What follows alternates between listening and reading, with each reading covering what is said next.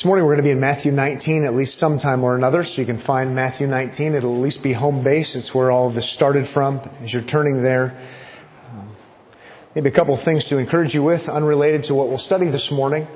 Um, I'll ask you and encourage you to pray. I think we have fifteen men uh, headed off to Southern California this next week to the Shepherds Conference to join about three thousand other men from around the world, uh, pastors from all over the place and leaders, and should have a great time. Um, some of the speakers will be R C Sproul, uh, Ligon Duncan, uh, John MacArthur, Mark Dever, um, Steve Lawson, and some others. So we should have a great time together. Looking forward to that. So you can pray for us, pray for our wives, those of us who are married. Uh, it's especially especially complicated because next weekend is the Women's Conference with Martha Peace, and a bunch of us will be gone. Uh, also, as a praise item, and just to encourage you, if you haven't been out to the new building lately, that might be a good thing to do, though it is a construction site. Let's not have mass chaos. Um, in fact, I may have sh- maybe I shouldn't have just said that. But if I were you, I'd want to go look at it. But uh, we were out there yesterday, Jonathan and I were, and it's just really encouraging to see the progress. You know, we're supposed to be in there sometime in May. Um, we'd like to be the, uh, or June at the latest, but that's coming really quickly. The, the the studs are up, the framing is up, and they're getting ready to put up the drywall, and you can actually see it all happening, and it's it's very encouraging after all of these years. Uh, no more cleanup in aisle five at Kmart, so I'm sure we'll have cleanups, but uh, anyway, that was that, that was really encouraging to see um, and be encouraged by. What else was encouraging? I guess I kind of had a hard week. Uh, we're not going to do open mic and let's share our problems, but uh, it was a hard week, so I was encouraged by some of these other things. I was encouraged to get an email from Don Carson, D A Carson, this week, affirming that he'll be planning, Lord willing, to come here again in uh, two thousand eight. Boy, we planned far ahead. Um, but that was good. One of my favorite authors and just a, a very important thinker in our day. And glad that he's planning to come back here again. So, it's great that God gives us the trials, right, to get us to pray and to keep us praying and uh depending upon Him, but He gives us this good encouragement, too, along the way to kind of keep us going, and I trust that's how it is in your life as well. Let's pray this morning once again. Father, thank you for this morning. Uh, again, Lord, this great opportunity we have to gather together, and Lord, I am thankful for the building and the progress there, and even all the challenges and all the things we don't even know about that happen as a result of doing a huge project like that. Thank you for the leaders who are involved, and thank you for their great attitudes of, of helping to lead us as that whole thing is coming to completion. Uh, it's just wonderful to be able to have a place that uh, can further facilitate ministry. Uh, we know it's not a permanent place because nothing on this earth is permanent, but we're thankful to have a, a place like that where we can do ministry, and it's even a better, uh, even better stewardship ultimately for us to be able to do that. We're thankful for that. Thank you for the way you continue to challenge us. Lord, thank you for all the men that are going to that conference and the way they'll be challenged there to be better leaders here. Thank you for the Women's Conference coming up and the, the great encouragement that can come from, from that. We do pray for Martha Peace, the speaker, that you would encourage her, that you would help her to, to be uh, just the woman you would have her to be while she is here amidst our women. Uh, Lord, help us to love our, our wives enough to allow them to go to that. Uh, and to be praying for the, for the entire weekend, next weekend. Lord, now as we turn to your word in a, in a formalized way, together, corporately, we would simply ask that you would help us to understand.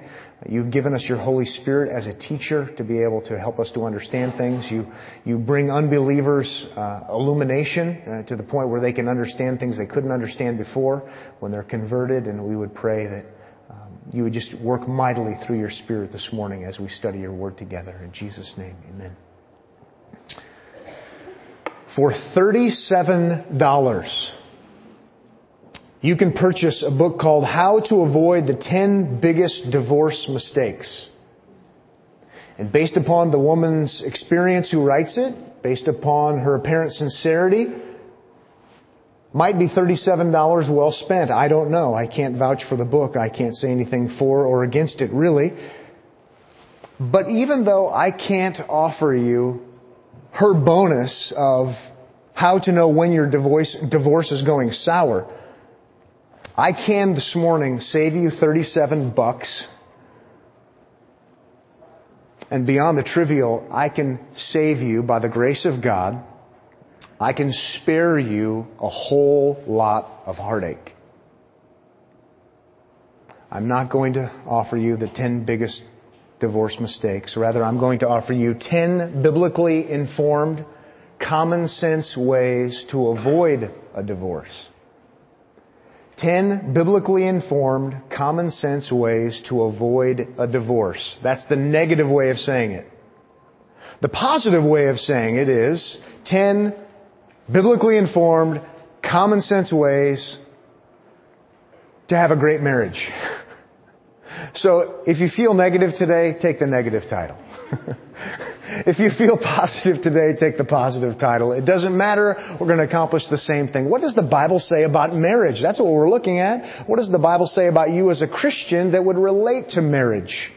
And so we're going to look at ten of these ways this morning. Uh, correct that. We won't get done this morning. So, uh, and this is news to the audio ministry. Sorry, ladies. Um, we'll look at five this morning or so, and however many we don't get done with, we'll finish tonight. And so we're going to do this all at once. I don't want to delay any longer. Um, so, ten of them total. We'll look at some this morning, some this evening. Uh, if you're thinking about uh, whether or not you should come back tonight or not, uh, the sex stuff comes tonight. So, for some of you, that means you for sure won't come. Uh, for some of you, it means you for sure will come. So, we're expecting record attendance at Omaha Bible Church on a Sunday night. Um, and I say that just to be funny and, and all of that. But in all seriousness, the Bible speaks to the issue. And the Bible is very clear about issues relating to sex and marriage. And uh, it's important. And so, in, in all seriousness, you do want to make sure you're well aware of that. And we will talk uh, about that this evening. Well, let me add, as a footnote to what I just said, these uh, common sense ways. I didn't say these are guarantees uh, because you cannot control your spouse. Uh, maybe that should be one of the one of the points. Know that you can't control your spouse. It's not one of the points. Um, but these are not guarantees. These are just some common sense approaches. Um, also know that these things will apply to singles on one level or another. In fact, a couple of the points specifically talk uh, to you as a single person. And so it will be helpful in that regard. This all started in Matthew nineteen, and, and this is not going to be an exposition today of one given text, which is normal around here. If you feel this compelling need to have verse-by-verse exposition, um, go ahead and visit the audio ministry, uh, and, and go ahead and get the message maybe from a couple of weeks ago uh, or some other day. But this all started in Matthew nineteen because we're working through Matthew, the gospel of Jesus Christ according to Matthew, and Jesus is confronted about a technicality, in a sense. They were thinking that about divorce, and they were trying to put Jesus on the spot so he would elaborate. So really, he would work himself into a corner is what they were trying to do to him. And instead of just giving all the, the issues about divorce, which he could have done and he did speak to, he talked to them about marriage. He explained to them, really, in effect, they were missing the point about marriage. That's why they were so messed up even about their views of divorce. And that really started us going, and we looked at this ch- text in Matthew nineteen in some detail, and then last week we talked more broadly about what the Bible says about divorce, and so now this morning I want to look more broadly about what the Bible says about marriage. And I even have written down in my notes to remind myself, though I wish I didn't have to remind myself, that Pat, you need to speak to people with broken hearts. Because that's true for some of you. And by the grace of God, I will do my best to have that perspective and have had tried have tried to have that perspective even as I prepare. Some of you don't have broken hearts, and I need to speak to you with maybe my own heart broken out of a desire to see you have a strong, godly marriage so you don't have to have a broken heart. So let's begin by looking at these ten common sense ways. Number one, fear God. Fear God. Slash, or in other words, love God, because they go hand in hand and they go together. Let's start with the love side of things. If you want a strong marriage, it's got to start with not ten helpful ways, uh, not thirteen steps, not here's the plan, take this class and everything will be okay. It's not quite that simple. It's much bigger than that. It's much more significant than that. And I would want to every single time start with, you need to love God. You need to fear God. I need to fear God. I need to love God. The best way to keep me from divorcing my wife is for me to have a big view of God that has me consumed with loving God and fearing God.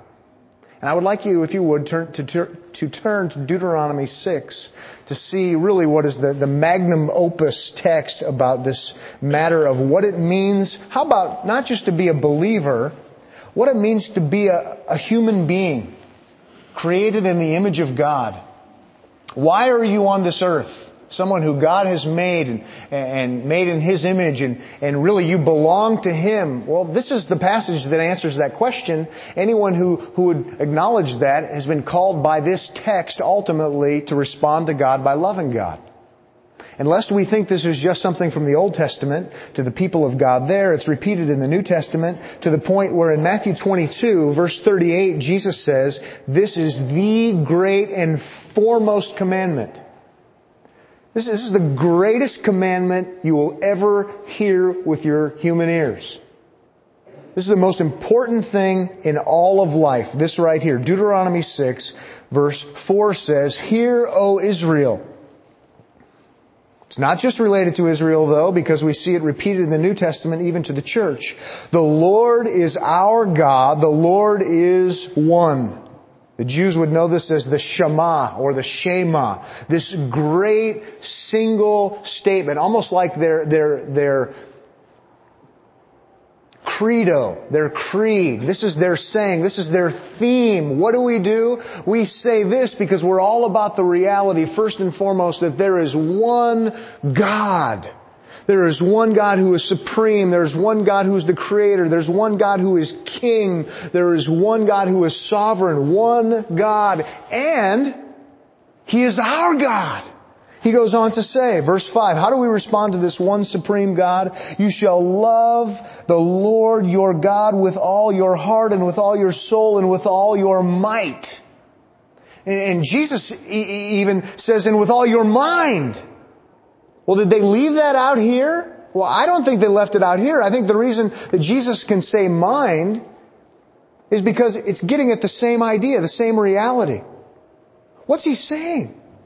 He's saying there is one God, and you who profess to know this God should be radically, single-mindedly driven and moved to be devoted and dedicated to Him. It's your, it's your all in all. It's your everything to love God with every ounce of your being, with all that you are. That's what He's saying. So with all your heart, soul, mind, strength, et cetera, et cetera, et cetera, everything that you are, if there is this one God, it is to be about Him. You are passionately, radically, solely devoted to Him and, and to Him and Him alone.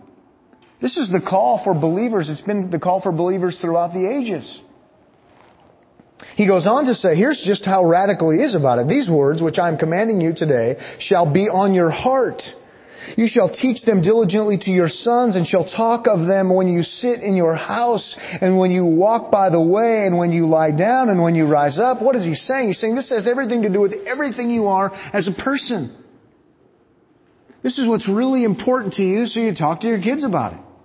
I mean, we teach our kids what first, second, third, and fourth downs are. We teach them what punting is. We teach them six points, extra point, two-point conversion.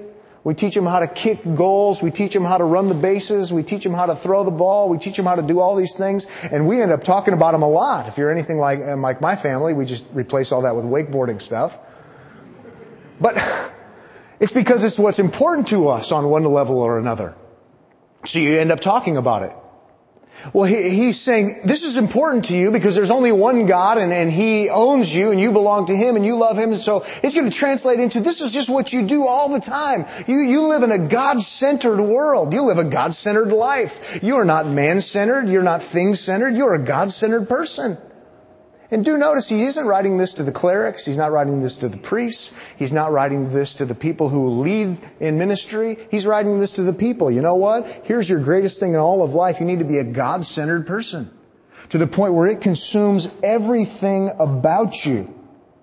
I would even say, even everything. He, you shall bind them as a sign on your hand, and you shall they, they shall be as frontals on your forehead, and you shall write them on the doorposts of your house and on your gates. I mean, this is just thorough God-centeredness. Not for the ultra-spiritual. This is aimed at the populace. And again, Jesus reiterates it, calls it the great and foremost commandment. I, I think I'm doing a huge disservice if I don't include this as a way to divorce-proof your marriage.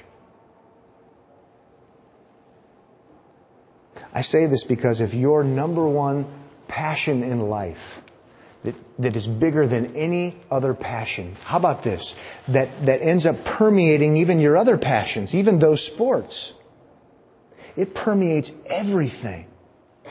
If that's the case, and this one God that you say, I love and I want to follow Him, this one God, if that's true, and that permeates everything, and He's designed marriage, and He's told you what marriage is supposed to be and what marriage is supposed to not be,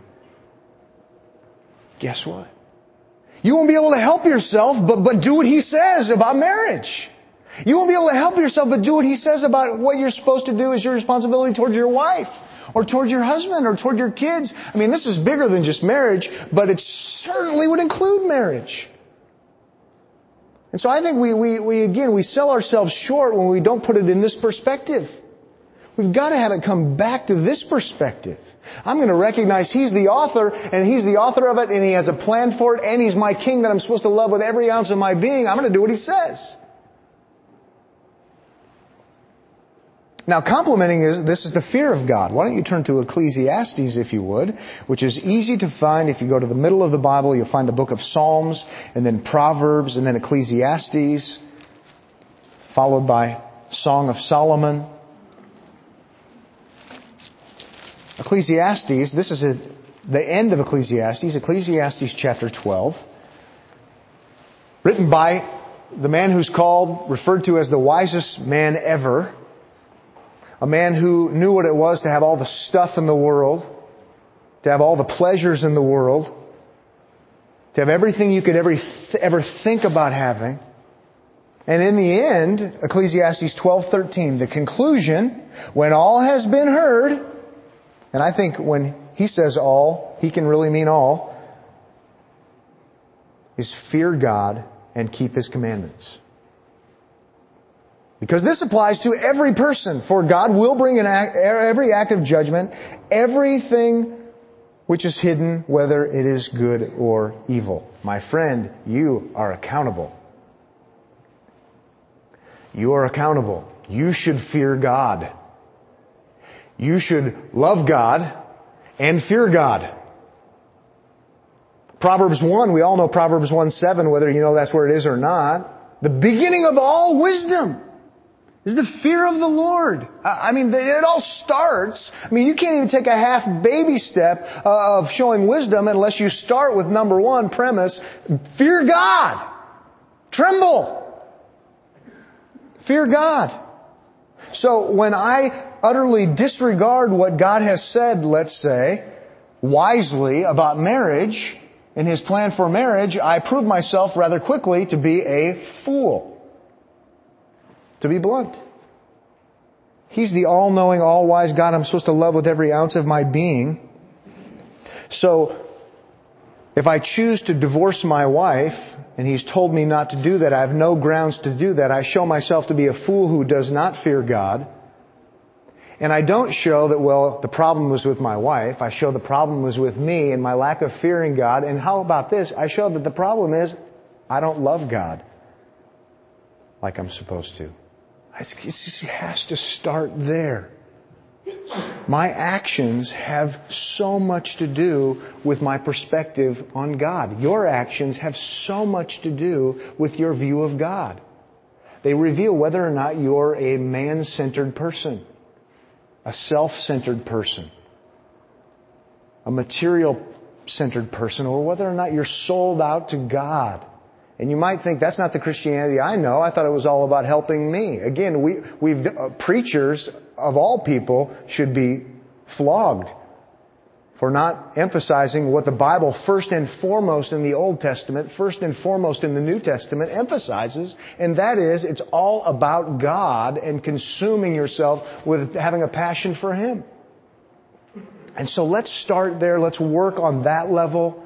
Let, let, let's not say, well, we really need some help with marriage, so let's not talk about God. Let's just talk about marriage.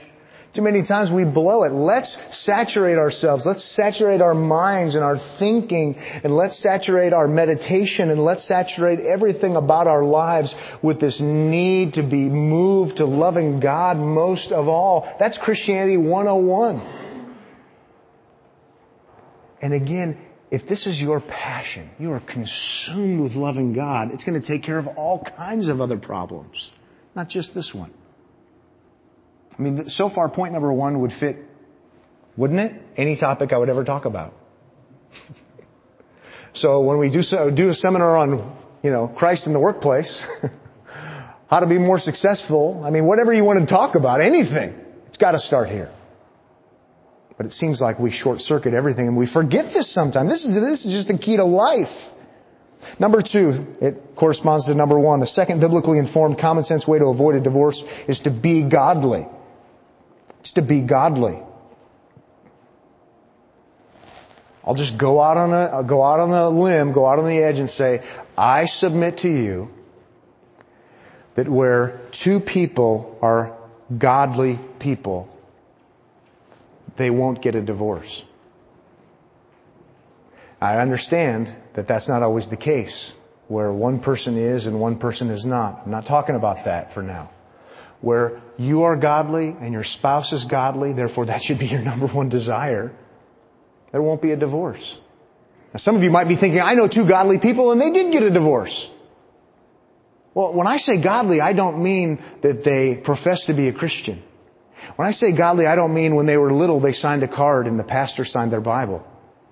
And when I say godly, I don't mean they came forward at a revival meeting. When I say godly, I mean somebody who follows Jesus Christ. Turn with me, if you would, to John fourteen, verse fifteen. Unless you haven't memorized, John fourteen, fifteen. You're needing to go to the New Testament, and then Matthew, Mark, Luke, and John. It's repeated in other places in a similar fashion. But if somebody is a godly person, that means they follow Jesus Christ. They love Jesus Christ. What godly person wouldn't say they love Jesus Christ? Well, John fourteen fifteen is a good text for us to go to when it comes to what it really means to love Christ, because Jesus says in verse fifteen, if you love me, I mean, that's just, that's the basic of, basics of godliness. They love Christ. If you love me, you will keep my commandments. Again, it's really easy and simple. Maybe not hard, easy to do. But if I've got a godly person here who, who, who loves Christ, a godly person here who loves Christ, therefore their desire is going to be to, to keep His commandments. They're not going to get a divorce because He forbids it. Pretty straightforward. So what do I want to do? I want to pray that my wife is godly. And she wants to pray that I'm godly, and I want to pray that I'm godly, and we want to pray for personal godliness. And we want to pray that godliness would be something that affects our lives and, and it permeates our lives. Maybe I should even ask the simple question. I guess I'm learning in, in my short little life of ten years of pastoral ministry. Don't assume anything. How do I accomplish godliness? Let me ask you, can you explain to me what it means to be a godly person? Well, it means coming to church on Sunday. Coming to a church that teaches the Bible. Well, that would be part of it because the Bible says we're not to forsake the assembling together of ourselves, fellowship one another. That's good. But when you stop and think about being godly, what does being godly mean? Well, you love Jesus Christ and you're obviously committed to the basics of the faith, which would be even that Deuteronomy six, Matthew twenty-two, loving God. Obviously, that would include that. And in loving God is going to assume that you're going to want to do what God says. So let's get real practical about it. All right, I've got the Bible here. I, I guess if I'm going to love God, I need to know who He is, and He's revealed Himself in His Word. So I've got to study the Bible. I've got to know who God is if I'm really going to love Him with my whole life. So not only do I, I need to know who God is in here, I need to know what His, His will is. So I can not only know who He is, I can actually do what He says. I got to get involved in not only reading the Bible, I need to understand the Bible so I can apply the Bible. What does a godly person look like? A person who knows what God says about himself, to know what God says about uh, human beings, to know what God says about what we're supposed to do. I'm well on the way to saying I need to, I need to understand the Bible. But I need to not only understand the Bible, because I don't want to be like those that James talks about who are hearers of the Word and not doers. They delude themselves. So I've got to work on doing what the Bible says. All right, godly person knows the Bible, practices the Bible, and then the Bible starts unpacking what we're supposed to do, and I'm learning more. What am I learning? I, I'm learning that I'm supposed to stop sinful actions, and I'm supposed to do godly actions. I'm supposed to put off, the Scripture uses the terms, I'm going to, I'm going to put off sinful actions, like the sinful way that I talk naturally, my sinful attitude that I have naturally. And I'm thinking like Ephesians four. And I need to replace those sinful actions, and I need to put on godly talk, and I need to, to put on a godly attitude. And, and I go through my life, I find out this is a constant. I'm constantly replacing sinful actions with godly actions. That's a godly person. A godly person is going to spend time with other people who are godly so that they can help me to grow and learn, and we can do the one another's together. Godly person is going to learn as they're studying this Bible that that's something you're supposed to do. Godly person is going to learn that you're supposed to rely upon God. So now we've got prayer involved. It's not that complicated. And how about this? If you really love Jesus Christ in the way the Bible says believers do, with all of your heart, soul, mind, and strength, He, he is just your passion. You've got this passion for Christ. You're going to want to know what He said. It seems to me that it's it's not this idea of, well, you've got to you've got to really twist Pat's arm. Boy, you really ought to, you know, you better be reading your Bible, and you better be studying, and you, and you, and you better be fellowshipping, and you better be showing up with other believers. What are you trying to do to me? Break my arm?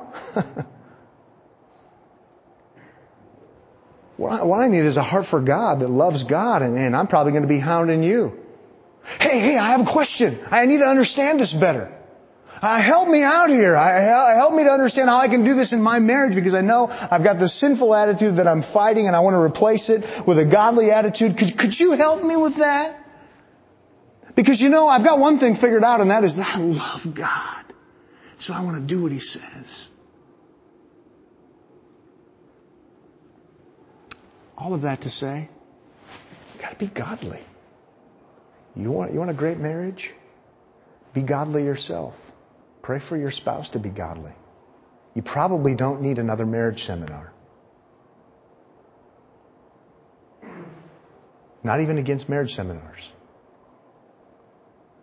I think I could say nothing else this morning, and if you really got points one and two, you know enough. If you really get this much, you can just forget about everything else. Because you know what? The other things are important. They're all biblical. But eventually you're going to you're going to get that stuff figured out. Because it all starts here. It all begins here.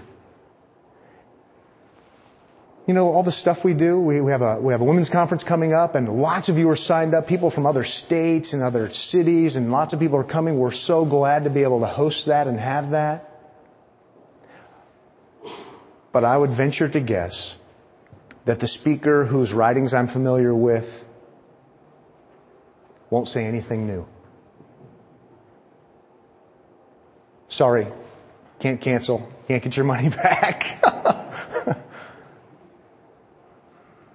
She won't say anything new. If she does, we'll probably have a problem if we won't ask her back. We do men's breakfasts. Bring speakers in, gather together. You know what? I haven't really learned much.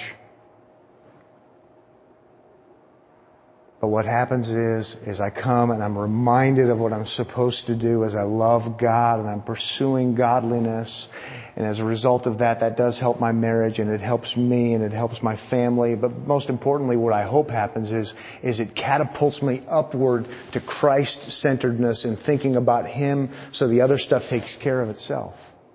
And so we'll keep doing these things, and we'll, we'll keep, I'll, I'll do my other eight points, because we do want to work through these things together, and they are important. I want my wife to be godly. I can be godly. So then, then, then we can be godly together. And we can have a common desire and a common thrill, if you will, and a common drive. Sort of like the local church is supposed to have. Like in Philippians one twenty-seven, the Philippian church is called to stand firm with one mind, striving together for the progress of the gospel, the furtherance of the gospel. Yeah. Just like we're supposed to do that as a local church and, and get over all of our isms and all of our, our, our, our personal quirks and difficulties and all this kind of stuff, our self-consumption. Hey, you know what? I'm a sinner living with a sinner who tolerates a sinner. But we love Christ and we're growing and we love the reality of, of, of seeking Him together.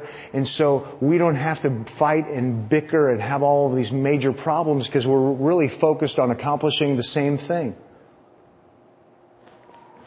That's how it's supposed to be in the local church. That's how it's supposed to be in the marriage too. Let's move on to a third biblically informed, common sense way to avoid divorce. Know your role and pursue it. Know your role and pursue it. This is part of being godly, by the way. All of these are, but breaking it out for emphasis. My pastoral experience has been, which is not authoritative, but my pastoral experience has been that one of the most misunderstood issues in all of Christianity when it comes to a husband and wife relationship is this. Husbands and wives think that their role responsibilities are conditional. Here's what I mean.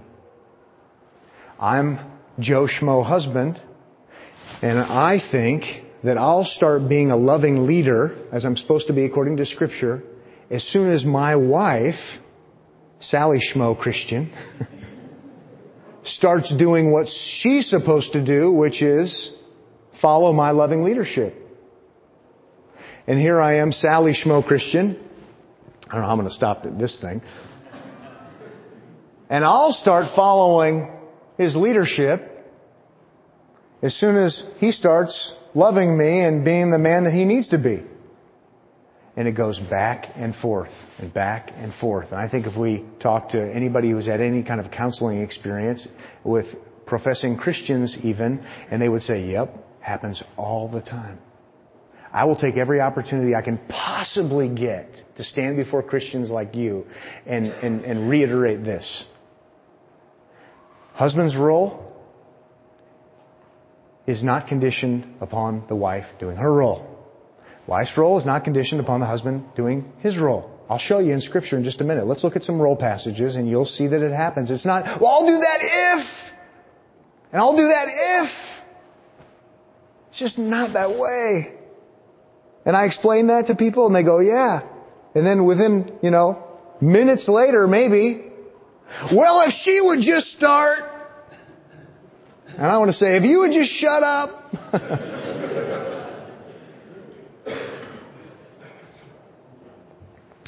Let's look at some of these role passages. How about, let's start with husbands. If you turn to First Peter chapter three, very end of the Bible, you can just back your way up from Revelation and then the letters of John and then Second Peter and First Peter. First Peter three, we'll look at a couple of texts that deal with husbands and then a couple of texts that deal with wives.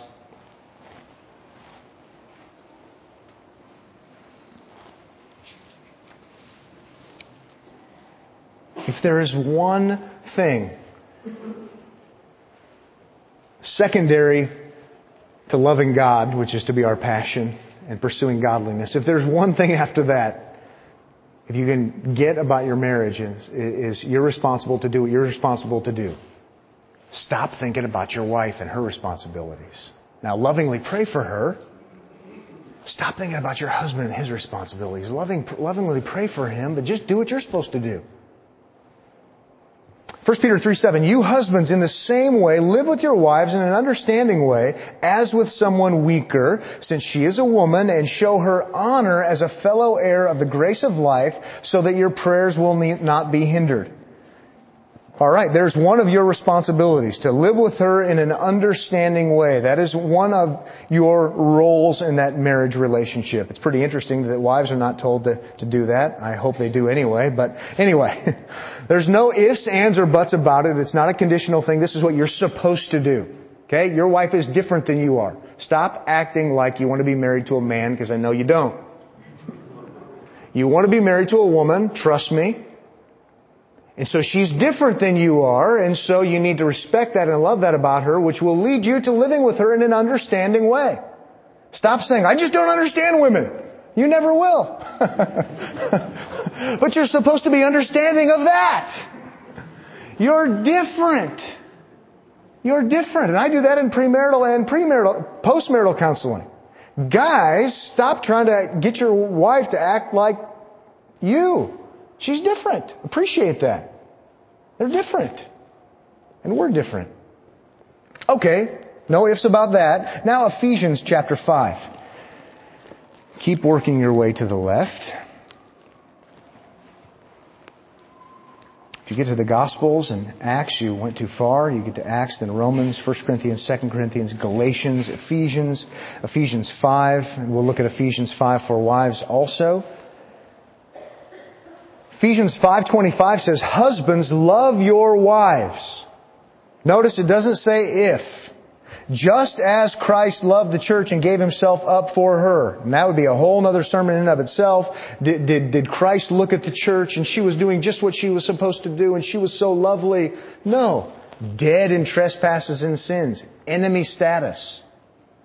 Supposed to love your wife just like Christ loved the church, so that he might sanctify her, having cleansed her by the washing of water with the word, that he might present to himself the church in all her glory, having no spot or wrinkle or any such thing, but that she would be holy and blameless. So husbands, verse twenty-eight, ought also to love their wives, their own wives as their own bodies. That is worth some meditation and re- re- rereading. Because you care for yourself, you take care of yourself. He who loves his own wife loves himself. You're, you're one flesh. For no one ever hated his own flesh, but nourishes and cherishes it, just as Christ also does the church, because we are members of his body. And no ifs, ands, or buts about it. This is your responsibility, men, to your wife. It's not conditional. I've said to men before, you could be married to the female version of Jabba the Hutt. Gross image, huh? It wouldn't matter. Would not matter. Your responsibility is the same. Praise God, none of you are married to that creature. You don't need to go there for sake of time. Colossians three nineteen says, husbands, love your wives and do not be embittered against them. Unconditional. Don't be embittered against them. Guys, stop waiting for your wife to do what's right before you do what's right. You do what's right. Simple. I guarantee you it'll take care of tons of problems. Tons. Now, wives and husbands. Colossians three eighteen says, wives, be subject to your husbands as is fitting in the Lord. Yeah, I'm going to do that, Pastor, but this guy, if he would just start doing the right... No... It's not conditioned upon him doing the right thing. You just need to do the right thing. And then Ephesians, since you're still there, Ephesians five twenty-two, wives, be subject to your own husbands as to the Lord, for the husband is the head of the wife, as Christ also is the head of the church, he himself being the Savior of the body. But as the church is subject to Christ, so also the wives ought to be to their husbands in everything. There you go. And apart from him telling you, commanding you to do something that is sinful, or forbidding you to do something that God commands in the spirit of Acts four and five, you follow. There's a place where you draw the line and you say, I, I can't do this because I'd be sinning against my Lord, just like Peter said when they told him to stop preaching.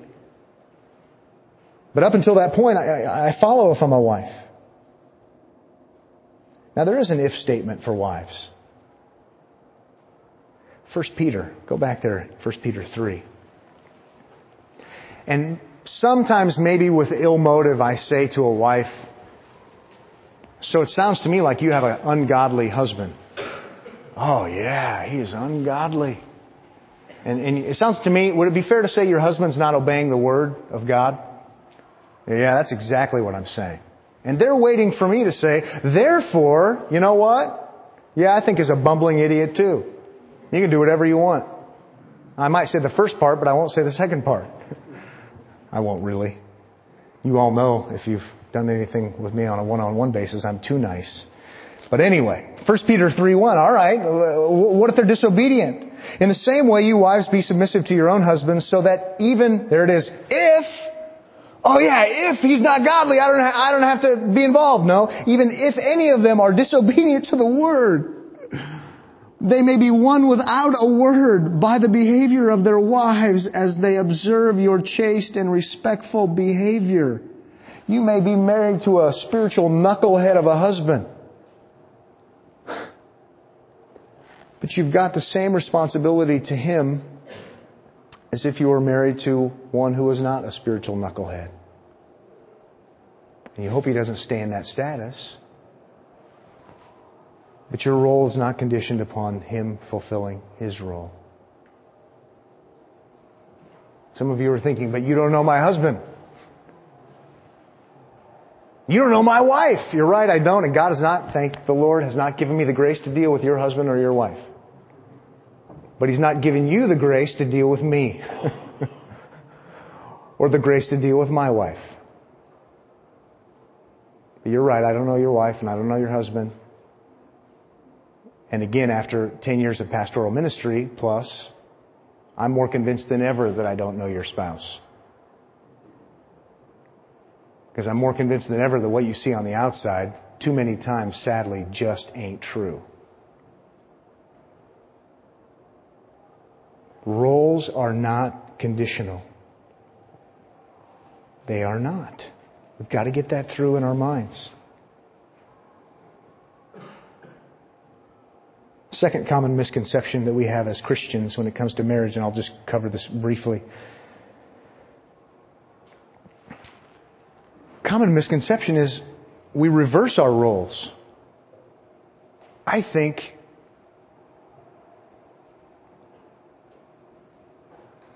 I'm not supposed to be the leader, so I just don't lead.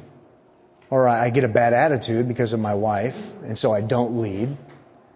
And my wife takes over leadership responsibility, maybe because I'm not leading, and she leads and creates all kinds of difficulties. And we won't spend a lot of time on it today, but we just got in going over what the roles are. This is a result of the fall, by the way. It goes back to Genesis. There's something in us as men that, that, that we want to do two, one of two things. We, we either want to lead with an iron fist in some sort of tyrannical way, which is not right. You're not living with your wife in an understanding way. You're not showing the fruit of the Spirit, et cetera, et cetera, et cetera. Or we want to be Mister Adam, by the way, and just be passive and let the human race fall into sin by neglecting our loving leadership responsibilities. Sometimes people say, why, why is it that Adam led the human race into sin? Isn't it Eve? Men like to do that. No, it was Adam because he was in charge. And guess who's responsible into all eternity? You don't see, and the first Eve led into sin. No, the first Adam did. Responsibility. And so, guys, don't you dare think that you can be passive and not assume the leadership responsibility, and then when everything blows up, you can say, huh, you really screwed up. It's not my fault, though.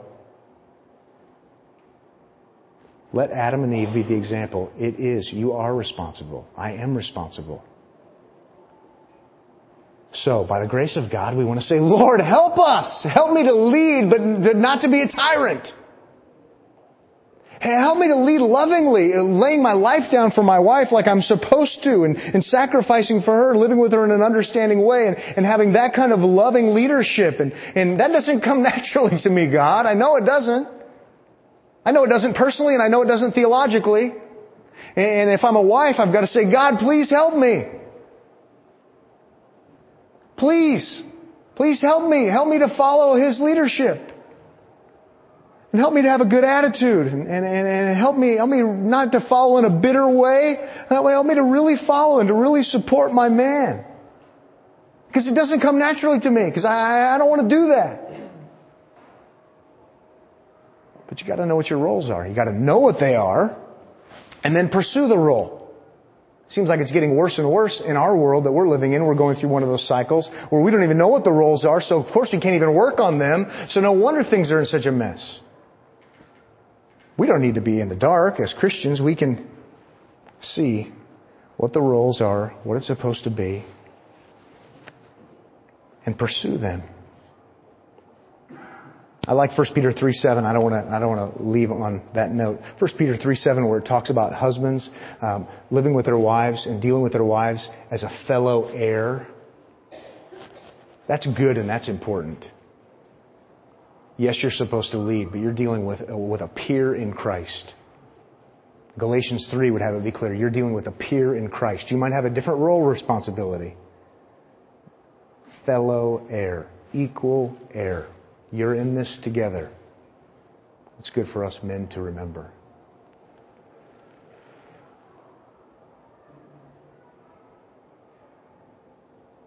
I'm going to have to go really fast tonight. We better stop with three. Um, number four is going to be prioritizing the husband and wife relationship, not the relationship of parent and child. Maybe much to your shock. Prioritizing your relationship. We'll also talk about pr- uh, prioritizing a biblical sex life. We'll also talk about being sexually pure to avoid a divorce. We'll talk about loving your children as a true biblical motivation for avoiding a divorce. And we will do those things tonight. We're also celebrating the Lord's Supper tonight, and so you want to get your heart ready for that and be prepared for that as well. Pray with me if you would. Father, thank you for this morning, and thank you for leading even this morning. Lord, it's great for me to look out even as I was preaching today and see that there are engaged couples who want to do it right. It's great to see that, that as believers they want to do the right thing and the desire is there. That's really awesome. It's also great seeing faces of people who, while they're not perfect, they really are pursuing Christ-likeness in the home, and that there really are people out there who are godly, and there are people who have a, a good, strong marriage that allows them to help the rest of us. Lord, there are also those who are struggling. And things are, are disastrous. One wonderful thing, one of the wonderful things about being believers is always being able to have hope. And I pray that through your word and the power of your Holy Spirit who works mightily, there would be hope. And there would be change. Change that would result ultimately in the glory of Christ and the enjoyment of marriage. You've given us so many things. Marriage is to be great. It's to be something we enjoy and a great blessing. Help us, Lord, to diligently seek after you in regard to these things so that you do great things in our lives so that we would, in fact, have phenomenal marriages. From the spiritual unity to the sexual aspect to the friendship side of things and everything else, that we would have great marriages as a result of your great grace, even though there's some hard work to be done to see that happen. In Jesus' name, amen.